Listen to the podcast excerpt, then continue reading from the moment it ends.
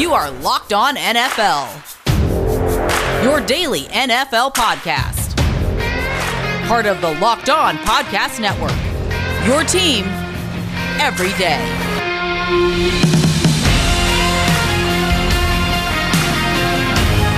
Welcome in, NFL fans. We have officially concluded week one of the NFL season, and it feels so right. We're very excited to be here with you on today's Tuesday episode of Locked On NFL. This football season will be different, and Pepsi is here to get you ready for game day no matter how you watch this season. Pepsi is a refreshment that you need to power through game day and become a member of the League of Football Watchers. These passionate fans are the real generational talent that Pepsi fuels because Pepsi isn't made for those who play the game, it's made for those who watch it. Pepsi made for football watching. On today's episode of Locked on NFL, you've got myself, Ross Jackson, at Ross Jackson Nola on Twitter, host of Locked on Saints, joined every Tuesday by my good friend, good buddy, good pal, Luke Braun at Luke Braun NFL, host of the Locked On Vikings podcast, the illustrious show over in Minnesota. And then today we're going to be giving, we're going to be uh, running through a lot because we got a lot to get through today. We're going to recap all the primetime games, Sunday night, both of the Monday night games. We had the big double header there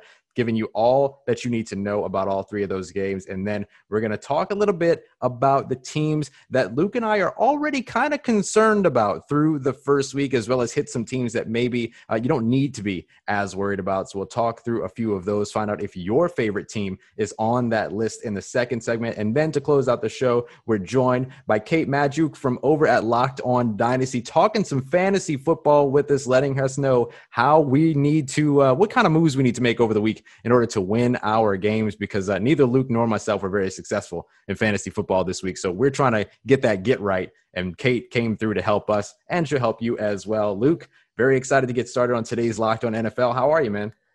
Good. Super excited to talk to Kate. I desperately need help. It's it's getting ugly over here. it was really rough for me this week as well, and she's going to take care of us. But before we get to all of that, we have some uh, NFL action to recap a very very exciting couple of days monday night two sorry sunday night two monday night games to wrap up so let's start off with the sunday night game the dallas uh, Dallas Cowboys traveling to Los Angeles, take on the Los Angeles Rams. SoFi Stadium, gorgeous, beautiful space. Uh, opening up some of the Los Angeles Rams action there. The Rams take that one home, twenty to seventeen. What were some of your initial impressions about this game? Yeah, the the game came out um, I mean, I, I, was really excited to watch like Dak and Goff. Those are two of the quarterbacks I was like most curious about, and they. I, I, guess I was surprised to see this one as low scoring as it was, but I guess the two defenses. I mean, you can expect them to to kind of put something up, but the Cowboys came away from this one. I feel like with a whole bunch of things to be frustrated about. Not only, I mean, losing, but the way they lost with that controversial fourth down decision that Mike McCarthy made. Um, personally, I'm okay with it, but it's like a whole thing and a whole bunch of injuries too. So there there's a lot to be with with Dallas. There's there's a lot to be frustrated with in this one. But on the other side, for the Rams, I mean, to hang on to that one is great. Win your stadium opener. That's a huge thing. I remember being super nervous that the Vikings were going to blow theirs a few years ago when US Bank opened. So it, eh, that's a huge thing to, to hang your hat on. Um, but that one, I mean, it was a, a sleepy affair, but it was, uh, I think, I, I guess there's more takeaways for the losers than there are for the winners for me. But I don't know. What do you think? Yeah, I mean, I think one of the things that really stood out for me in this game was just sort of the the style that we saw from the Los Angeles Rams. It was a little bit different than what we're accustomed to from them. We're sort of accustomed to them being this run and gun, uh, trigger happy, gunslinging type of offense with Sean McVay always coming out in 11 personnel and ready to get the ball down the field, score quickly. But they came out in this game and just dominated time of possession 35 minutes, 38 seconds to the Dallas Cowboys, 24 minutes, 22 seconds. They uh, also had 153 yards on the ground rushing. Jared Goff throwing for just 275 yards, quote unquote, just 275 yards. I feel like anytime we see anything under 300 yards, we call it just these days. Uh, but he had an interception and then really it was Malcolm Brown that carried this team in terms of scoring with two touchdowns on 18 carries, 79 yards on the ground there. So it was one of those games where you really saw something a bit different come out of the Los Angeles Rams than which you might feel accustomed to. I don't know if maybe it was just that they hit that groove and and that's what worked, but I kind of assumed that we would see more of these run heavy offenses early in the season, just, you know, in terms of communication, cohesion, execution, things like that. The passing game was probably going to struggle a little bit at the beginning of the season with the lack of offseason, but we really saw the Rams capitalize on uh, getting a good run game going up against a really stout front seven. Yeah, a little bit of 2017, 2018 McVay, which should be mm-hmm. really hype for uh, Rams fans to hear. The interesting thing about the, the time of possession, though, is that they ran almost the exact same number of plays mm-hmm. 73 plays for the Rams, 72 plays for the Cowboys. So I, I am not a huge fan of time of possession because what that really means is that the Rams were ahead and they were running, and that ran more time off the clock. So you get more time of possession. But they actually had the same number of plays, of course, the same number of drives because you have to. So the, the actual, like, opportunities the Cowboys had were plenty sufficient. They just came up short. Yeah, absolutely. And you saw really, I mean, in terms of translating that into the run game, exactly as you're saying, the Rams 40 total runs in this game, which includes some scrambles, uh, as opposed to the uh, Dallas Cowboys 27. So you saw the Dallas Cowboys, who had 136 rushing yards, had some big chunk runs. Uh, Ezekiel Elliott himself, 22 carries, 96 yards, and a touchdown. But what you saw from the Rams, 40 rushing attempts, was them chewing away that clock later on in the game. And they just happened to be able to take control when they needed to to put it away. Yeah, and then I think the only other thing that, that bears mentioning is that fourth and three, where right. uh, Mike McCarthy down three, it's you know down seventeen to twenty. You have the ball in field goal range on a fourth and three. Go for it. Don't get it. Lose 17-20. Um, he talks later about uh, after the game. He talks about how analytics basically says you should go for it. The math says you should go for it in that. Um, and I, I, kind of agree because tying that game at that point in it doesn't really do a lot for me. You give the right. Rams the ball in a tie game, and it's a Sean McVay offense in a tie game. I don't love that situation. I kind of like going go, like this. The difference between that and being down three in that situation isn't like huge to me. Um, so I, I like going for the win, even though it didn't work out for him that time. I, I kind of agree with McCarthy on that one. Yeah, no, I, I, completely agree on that one as well. It, it is very much a uh, no risk it, no biscuit type of a situation because again, you just put yourself in a situation to where you've had, you know, you've been facing this offense against the Rams that has been able to move the ball against you, and so can you really put this one away with that four point lead there, uh, or should I mean, sorry, without that four point lead there, or should you go out there and make it, you know, to where they need to score a touchdown to get past you? Uh, I, I completely understand, and I don't think that. Um, I think he's getting a lot of heat, but I won't be providing or stoking the flames at all because I, I agree well, both with you and that decision. Uh, let's jump over to the Monday night games. Uh, the Pittsburgh Steelers get away with a 26 to 16 win visiting the New York Giants in the Meadowlands. Uh, this one was a little bit of a this one kind of felt like a little sleepy-ish as well throughout most of it, but then started to pick up toward the end. I thought the Pittsburgh Steelers defense in particular looked pretty good. What stood out for you in this game? Is definitely the Pittsburgh defensive line. You know, they mm-hmm. just signed Cam Hayward to that extension. You got Stephon Tuitt, who I've been a huge fan of since since yeah. he came out of the draft. Um, you know, of course, T.J. Watt. So the, all of those guys really felt like they broke the Giants' entire offense, and the Giants really couldn't. Uh, the Giants, to me, in this one, kind of felt like a team that was scared to win it and mm-hmm. they ran a lot of screens because they were scared of that defensive line. They punted in situations where other teams would have go, gone for it because they were afraid of oh, what happened. The, the Giants kind of played scared, and I, I think that extends to, to, Daniel Jones as well, who did a couple of really baffling things under pressure, yeah. heaving the ball up, and then suddenly there's defensive line, two defensive line interceptions. That's a big problem. So I kind of feel like the Giants. I, I, I hate to like pull this super like masculinity thing, but the Giants kind of need to grow a pair. Dare to win a game, man. Come on, you're Joe Judge. What are you doing? Yeah, Joe Judge, like the entire offseason was about being like this hard nosed guy, right? And then all of a sudden, where is that persona when it comes out to winning the, you know, to competing during this opening Monday night game on national television?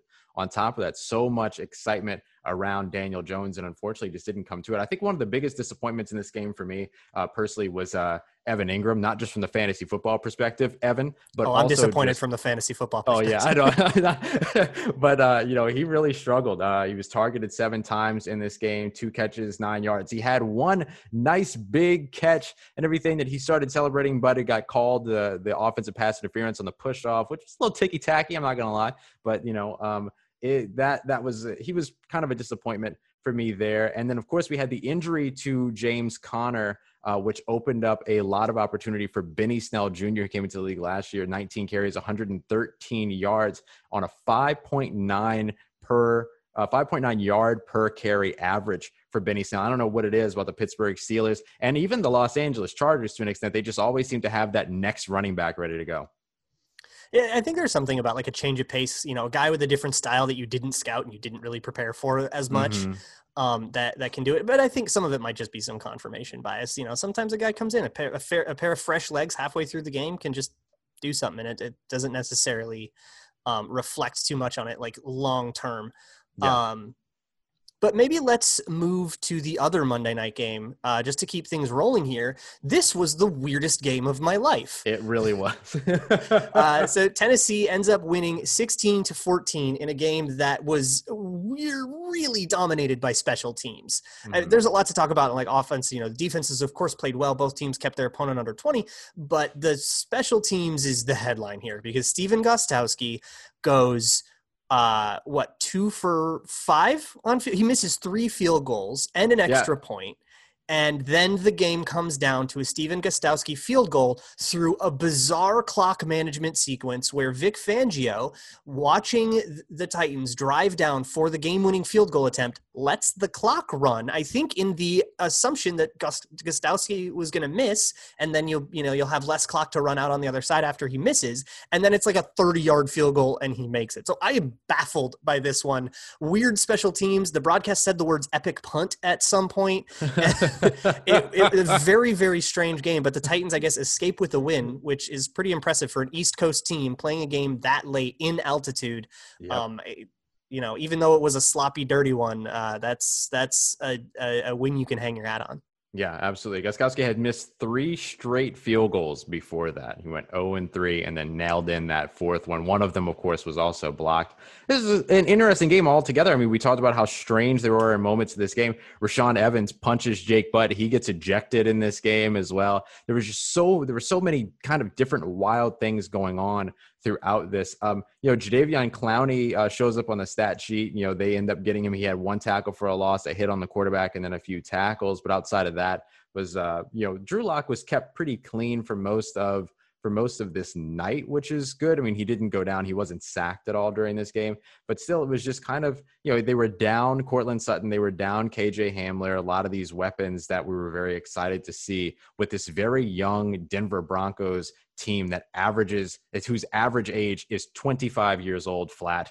Um, you know, the youngest team in the NFL. And, you know, Melvin Gordon looked pretty good, 5.2 yard average for him. Derrick Henry, though, 31 carries, 116 yards. I mean, this was this was an, an, interesting game, but I I did not think that this went the way that I expected it to at all. Especially as you mentioned, with that big that big sort of disparity in terms of the time zone for the Tennessee Titans having to play that late in Mountain Time.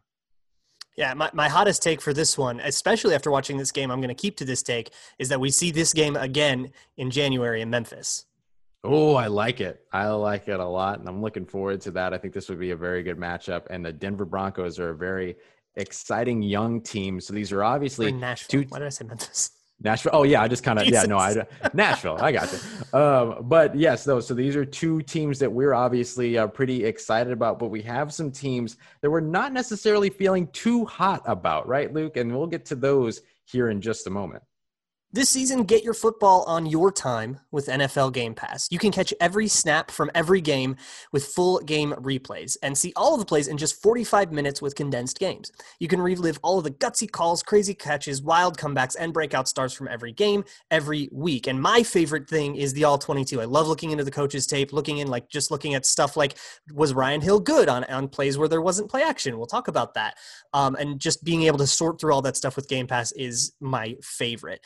NFL Game Pass is the only place you can replay every game all season long. You'll also learn from some of the league's best players with over 40 NFL Game Pass film session episodes. Go inside the game from a player's perspective as they break down the game's concepts and techniques. Learn from the best like Deshaun Watson, Stephon Gilmore, Davante Adams, and many more. NFL Game Pass also provides access to the entire NFL Films archive. Go to nfl.com slash Game Pass to start your free trial today. NFL Game Pass, where football never stops and where I would watch the Vikings Americas game if there ever was one. All right, everybody, we are back here at Locked On NFL. Ross Jackson here, joined by Luke Braun, Locked On Saints, Locked On Vikings. Very glad to be here with you. Make sure you hit that subscribe button, the follow button on whatever platform it is that you're catching the show here at Locked On NFL. We have an all star lineup for you all across the show this week. Uh, we just talked a little bit about the primetime games, sort of broke those down for you a bit, but now we kind of want to shift away from the teams that we're excited about. You know, we were talking about the the Titans and the Broncos, potentially seeing them again later on this year. But now we want to talk about some of the teams that we might be a little bit concerned about after the early going here. And Luke, I'll kick us off uh, because you know we just talked about the Titans and the AFC South, so I'm going to stick to the AFC South theme for a while here. And I'm going to take the uh, Indianapolis Colts. I mean, them dropping this game, Indianapolis, to the Jacksonville Jaguars of all teams. Literally, the team that I imagined came into this game and kind of almost won it by accident. I was just really kind of shocked at how uh, this game ended up working out because for me, the the Indianapolis Colts came in not necessarily in a rebuilding mode, but sort of as if they were ready to put something together with a new leader in Philip Rivers, who came in. Uh, Jacoby Brissett got a couple of snaps as well when Philip Rivers had to come off the field. But Rivers throws two interceptions in this game. Of course, we have the big time injury to Marlon Mack, but Nyheim Hines steps in, who we'll talk a little bit more about later. Jonathan Taylor looked pretty okay during his time, but there was just, it just didn't feel like there was enough here for the Indianapolis Colts, who I thought were in a position to really start off this season on, a hot streak, starting off against the Jacksonville Jaguars and potentially building some confidence here. Yeah, and I know that Evan over there at, at Locked On Colts is really, really hyped on the secondary, and the secondary got worked, and it, I was really surprised because I was kind of with him on that secondary. That Xavier Rhodes. I'm really familiar with him, um, but maybe he's just never going to get it back. There's Kenny Moore, who I think who just signed an extension. I think he very much deserved it. Rock Ya-Sin, I was high on coming into this season, and all of those guys kind of got rocked by like Laviska Shenault, who I didn't think was supposed to be ready to play. Even I thought he was supposed to be too raw his rookie year, and it was going to be kind of a, a, slow go for him. He yeah. came out firing. Gardner Minshew picking apart this Colts secondary to like DJ Chark and Keelan Cole and all these guys. Like that is, I think, the biggest source of concern to me because there are better wide receiver corps than what Jacksonville. I think Jacksonville's wide receiver corps is underrated, but I mean, if you expect to to pop into a game against like AJ Brown, if they have to play them, right? Like, or if you mm-hmm. do you mm-hmm. expect to be able to beat a team like the Chiefs, that's going to put a big damper on like this. I think the Super Bowl expectations that the Colts kind of came into the season with. I don't think you signed Philip Rivers if you don't think you're going, you're trying to go all the way, and this is not how you're supposed to start that. Yeah, yeah, I think, uh, man, it was it was a really disappointing sort of display. And look, uh, you know, they're they're in a position now to where hopefully you learn from this, but it just feels like it's one of those moments to where you end up feeling a little bit, um, uh, I, I guess, like the the confidence gets rocked in a game like this where you give up three touchdowns to to Gardner Minshew to where you know you get worked by you know this undrafted free agent running back that no one has really heard of in, in James Robinson. You have you know Laviska Shenault as you mentioned, the defense just struggling. You know they did get four sacks over on the defensive side, so there's still some positives here to work with. But you know, forgive me, but I'm a little concerned about the Indianapolis Colts moving forward. Uh, who would you say is another team that you're concerned about here? Yeah, I, another team that lost uh, and a team dealing with some injuries here too. I'm really worried about Philadelphia because they got up yeah. to a real big lead against Washington and they completely fell apart. And it's the way that they fell apart that really concerns me because it was injuries again. And this has been a bugaboo in Philadelphia mm-hmm. for a mm-hmm. couple of years now. Carson Wentz seemed to be doing the best that he could there, but uh, you lost Brandon Graham. You had you lost a couple of offensive linemen. They were really, really down to their depth, and it's week one. We've got a long way to go. And if the Eagles can't stay healthy, and and the unhealthy version of the Eagles is losing to Dwayne Haskins and the Washington Football Team, that's really concerning. Especially, I mean, they luckily both Dallas and New York also lost, so the division isn't um, isn't exactly getting away from them just yet, but that's really scary. Uh, mm-hmm. And especially because, I mean, if we're worried about an injury bugaboo and your quarterback is Carson Wentz, is are we going to get a full season out of him? And if we don't, this the team around him is going to be too hurt to, to pick up the slack. Yeah, no, I, I completely hear you, and I think that one of the one of the things that's most concerning to me about the Eagles is exactly that because you have an offensive line that maybe struggled because, look, Washington's defensive line is insanely talented. It's incredibly talented. And maybe that's really what we saw in terms of the Philadelphia offensive line having some trouble there. But, or I guess I, I'm being nice when I say having some trouble. But, you know, when it comes down to what this defense did, uh, you know, racking up eight sacks and 13 tackles for a loss, 15 quarterback hits by this uh, this Washington defense. That's not great for your quarterback when you know that that quarterback is somebody that you have to have those injury injury concerns about. Yeah, exactly. And I, I think this is, I mean, this is the overreaction of week one. And if they can get healthy and they can pull it together, I don't think the NFC East is going to be a, a, division that takes 11 wins to to actually take the crown. Right. But you, I, it's going to be hard to like field a team and it's going to be hard to see a way that they get, you know, nine, 10 wins. Yeah, absolutely.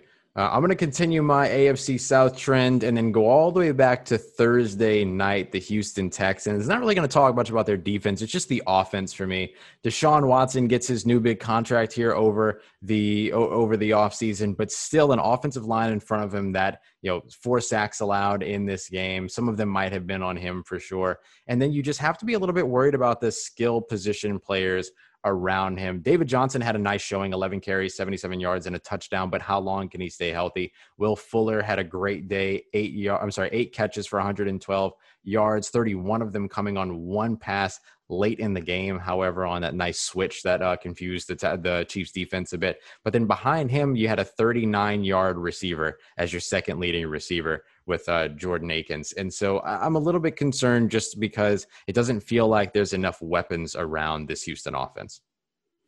And that's super unfortunate because they did quite a bit to try to get more weapons. I mean, they they went for David Johnson at the cost of DeAndre Hopkins, of course, and they really really felt the dividends from that because now your best two receivers, your top two receivers were Akins and Fuller, to say mm-hmm. nothing of Brandin Cooks, who was not nearly as much of a factor as they needed him to be there. And even Fuller having like eight catches for what was it, 71 yards? Like that's a decent game, but there were still some drops. And yep. that for Will Fuller specifically is is such uh, the real thing that mm-hmm. yeah that, that's really i mean you have to put a better cast around Deshaun Watson, especially if you're going to give him a big extension like that. You can't hang him out to dry by putting him behind an offensive line like that and having him throw to weapons that are just straight up unreliable. Yeah, absolutely. And I'm not going to go too much into the Houston defense because they were going up against the Kansas City Chiefs, Chiefs offense. You know what I mean? Yeah. but I will go into. Uh, I'm going to stick into the AFC South. We're going to really go yes, hard at join me over here. We're coming at the AFC South today. Tony Wiggins is going to love this because uh, I'm going to talk about the Titans. Even though uh, they won the game, even though I just earlier in the podcast still predicted that they would win the South, and I still hold to that, but I'm getting a little worried mm-hmm. uh, because the way they won this game was a little sloppy, right? Like Denver had chances to win this game, and they kind of shot themselves in the foot.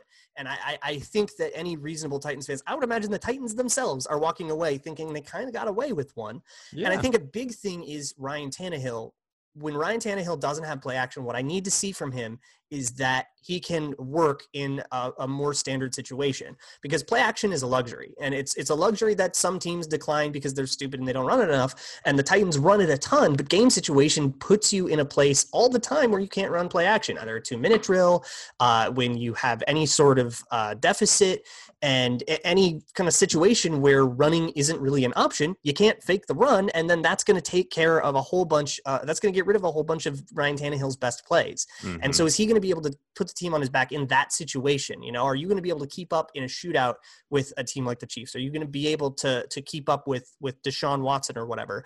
And you know get your get get your offense going in a way that doesn't rely on something that you're just not always going to have access to yeah I'm, I'm a little worried about it yeah, no, that's really understandable. It's really, I've always said of Ryan Tannehill, particularly last season, you know, he actually took over for Marcus Mariota in the Denver game last year, opening up the season against Denver this year. And my thing about Ryan Tannehill is that he does a very good job turning around and handing the ball off to Derrick Henry.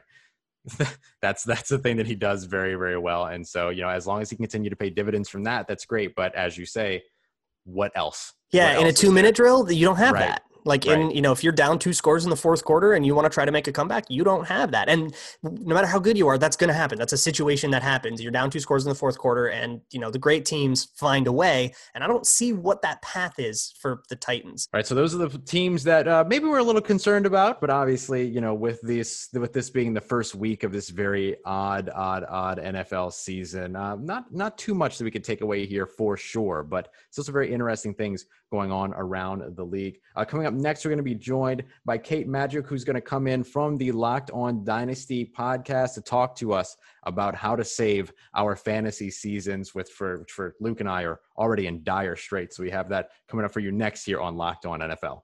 Luke, I don't know if you ever heard the story, uh, but when I, I was, not. I'm so excited. Uh, yes, well, when I started with you know uh, the the lockdown and everything that was going on and stuff, uh, auto theft was a big thing because everybody was just leaving their cars out on you know wherever, and you you were inside and things like that. And so somebody, I drive a truck, I drive a Toyota Tundra, and somebody uh, walked up and and literally stole the tailgate from my truck and i hope they did something great with it. I hope they they got their tailgate fixed or something like that. I hope that it went to serve a good purpose but it kind of stunk for me because i go out you know one day after being inside for two weeks three weeks and all of a sudden a literal entire piece of my truck is missing and i just felt like i had gotten bamboozled. But thankfully uh, we were able to get hooked up with uh, some really nice folks over at rockauto.com who are responsible for this show. They are uh, the show is brought to you by rockauto.com. Make sure you go and check them out. They are a family business. They've been serving auto parts customers for 20 years. So go and check them out, rockauto.com, and shop all of the auto and body parts from hundreds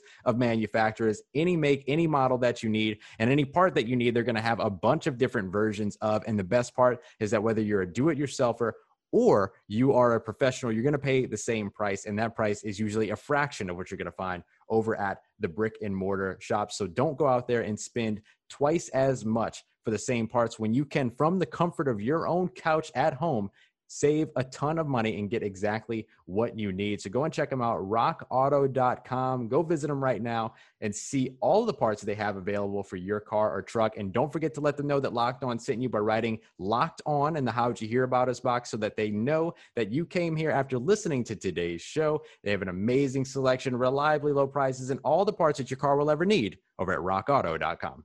All right, everybody, I'm here. We're here with Kate Magdziuk of Locked On Dynasty and Ball Blast Football and the Ringer in the Locked On Dynasty Fantasy Football League. Uh, how's it going, Kate? I'm doing awesome. We have a week one in the books. I'm so excited. What a week it was. Um, but like the best part of it, it doesn't really matter how you did in fantasy, though I did great. Uh, it really just matters. We had a week of football. How good does that feel? It feels fantastic. Let's yeah, talk about really the week, good. though. Let, us so talk about the week. Uh, so there's every week that I feel like there's two or three guys that like they won you your week. So can you talk about like who those people were, the real superstars that stood out and and put the team on their back this week? Oh, absolutely. Got to be Josh Jacobs. Um, not exactly a a huge surprise there. Carried the Las Vegas Raiders. Uh, boy, is that odd to say at this point. Um, it's been one of my um, favorite. it's been one of my favorite quirks about the first week is hearing everyone say the Oakland. Uh, I'm sorry, I mean the Las Vegas. it's kind Oakland of like after San the Diego. new year, you you start to write the date and you realize you're still writing like 2015. Right. Like years later, it, it never never sounds totally right. But um, Josh Jacobs absolutely dominated on the ground. I was super excited to see him get a little bit more involved as a receiver. Totaled six targets on the week uh, 46 receiving yards, which I believe is a career high for him. Super exciting. Um, I think one of the best winners, though, is Malcolm Brown. Um, sort of came out of left field. We'd heard some some buzz that he might be getting the the lead back role. We saw a lot of Cam Akers, but uh, just wasn't super efficient. Um, you know, he he got a lot of touches, but Malcolm Brown definitely looked better uh, between the tackles um, definitely looked better. At, you know, it just overall, um, and and the team definitely trusted him in the end zone. He wound up with two touchdowns, and you know, if you uh, maybe had uh, you know somebody else in that uh, situation that like a, a Miles Sanders, where you had to start Malcolm Brown, you're thanking your lucky stars. Right. Yeah, he kind of was able to come out of nowhere for you for sure. Um, I had him in one of my leagues as well as uh, Josh Jacobs, so it totally worked out for me. Uh, for I was really glad to be able to get both of those guys going because I had a little bit of a panic attack when it came down to Miles Sanders. Uh, looking ahead to next week, who are some of the people that you're anticipating being top performers looking ahead to week two? Looking ahead to week two, um, you know, I, I, think what we're mostly trying to figure out is um, who's going to continue to to carry those workloads. Um, you know, we saw Davante Adams obviously be heavily involved. Um, Juju Smith Juju Smith Schuster um, had a nice bounce back tonight. Had six targets, six receptions, uh, looked efficient, and so did the rest of the Steelers. Um, I'm I'm super intrigued uh, by uh, just the overall target share that we saw from Jamison Crowder, uh, even with the uh, stifling Bills defense. Um, you know, I, I, think he just became that natural go-to target for, um, became that natural go-to target. excuse me. Uh, for Sam Darnold, um, you know, he really could end up being like a, a monstrous PPR value. 13 targets, um, you know, did break off one for a, a, long touchdown, but has some some true potential there to to have some major value there. And you, you got him in the, the late round if if you know if you didn't even pull him off your waivers. So um, I, am intrigued by by all of these options. Um, Nyheim Hines, I, I, I, think, is also a, a name we need to uh, consider as somebody having flex appeal. I know uh, the Colts have come out to say that you know Jonathan Taylor is the starter, but we saw a lot more of Nyheim Hines than I think we would have expected. So yeah. Uh, if you're looking for a, a, a, startable asset in PPR leagues, I think Nyheim Hines might be that uh, gross feeling uh, PPR uh, monster. They get Minnesota next week. I don't know if we should expect Danielle Hunter back, but that defense looked atrocious um, you know, I, I, think we should expect some uh, big points from him, big points from the rookie Jonathan Taylor. Yeah, Hunter's on IR, so he definitely won't be back in that one. Um, and so am I, because I went 0 and 3. I'm in three leagues, and I uh, took real big L's, and none of them were even close. So I need some help. I need I need the waiver secrets. I need the person who is going to to rescue my season before it crashes and burns, and I'm like 0 and 4 all over the place. I, I definitely can help you out there. Uh, one of my favorite targets, and uh, I, I, think uh, probably one of the more popular names out there, so I think you might have to spend up James Robinson, uh, rookie for the, uh, uh, sorry, rookie for the Jacksonville Jaguars, undrafted, taking over for Leonard Fournette. Um, you know, they've they've had a slew of injuries behind him. Chris Thompson, we saw, wasn't very involved James Robinson took 100% of the running back snaps in Jacksonville, uh, and the team really surprised us with their ability to move the ball. But more so with James Robinson, I was so impressed with what we saw between the tackles for this guy. Um, only had 16 attempts, 62 yards, nothing flashy. Uh, but it, when you actually sit down and watch his tape, he had uh, some nice vision, uh, some really nice burst. Um, you know, if he continues to see a uh, workload of, of you know 15 plus carries a game, he's definitely going to have some uh, sneaky sneaky value. Um, another name, if he hasn't already uh, been drafted in your leagues, I think it's time to consider Sammy Watkins like a viable fantasy starter. Uh, it feels really gross for me. I was totally out on Sammy Watkins this year, last year, forever.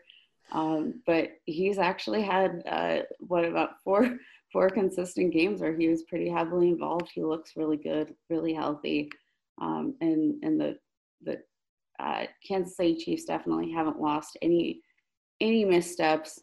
Um, you know, I, I, definitely think that there's definitely room to grow for uh, lots of these guys, but um, you know, I, I think there's a lot of different names out there that surprised us, especially you know for the weight uh, for the wide receivers, uh, we had a ton of just absolutely random names finishing yeah. in the top 10 there. Um, and I, I, think that sort of might be indicative of what we're in for in this sort of uh, wonky season that we have with COVID.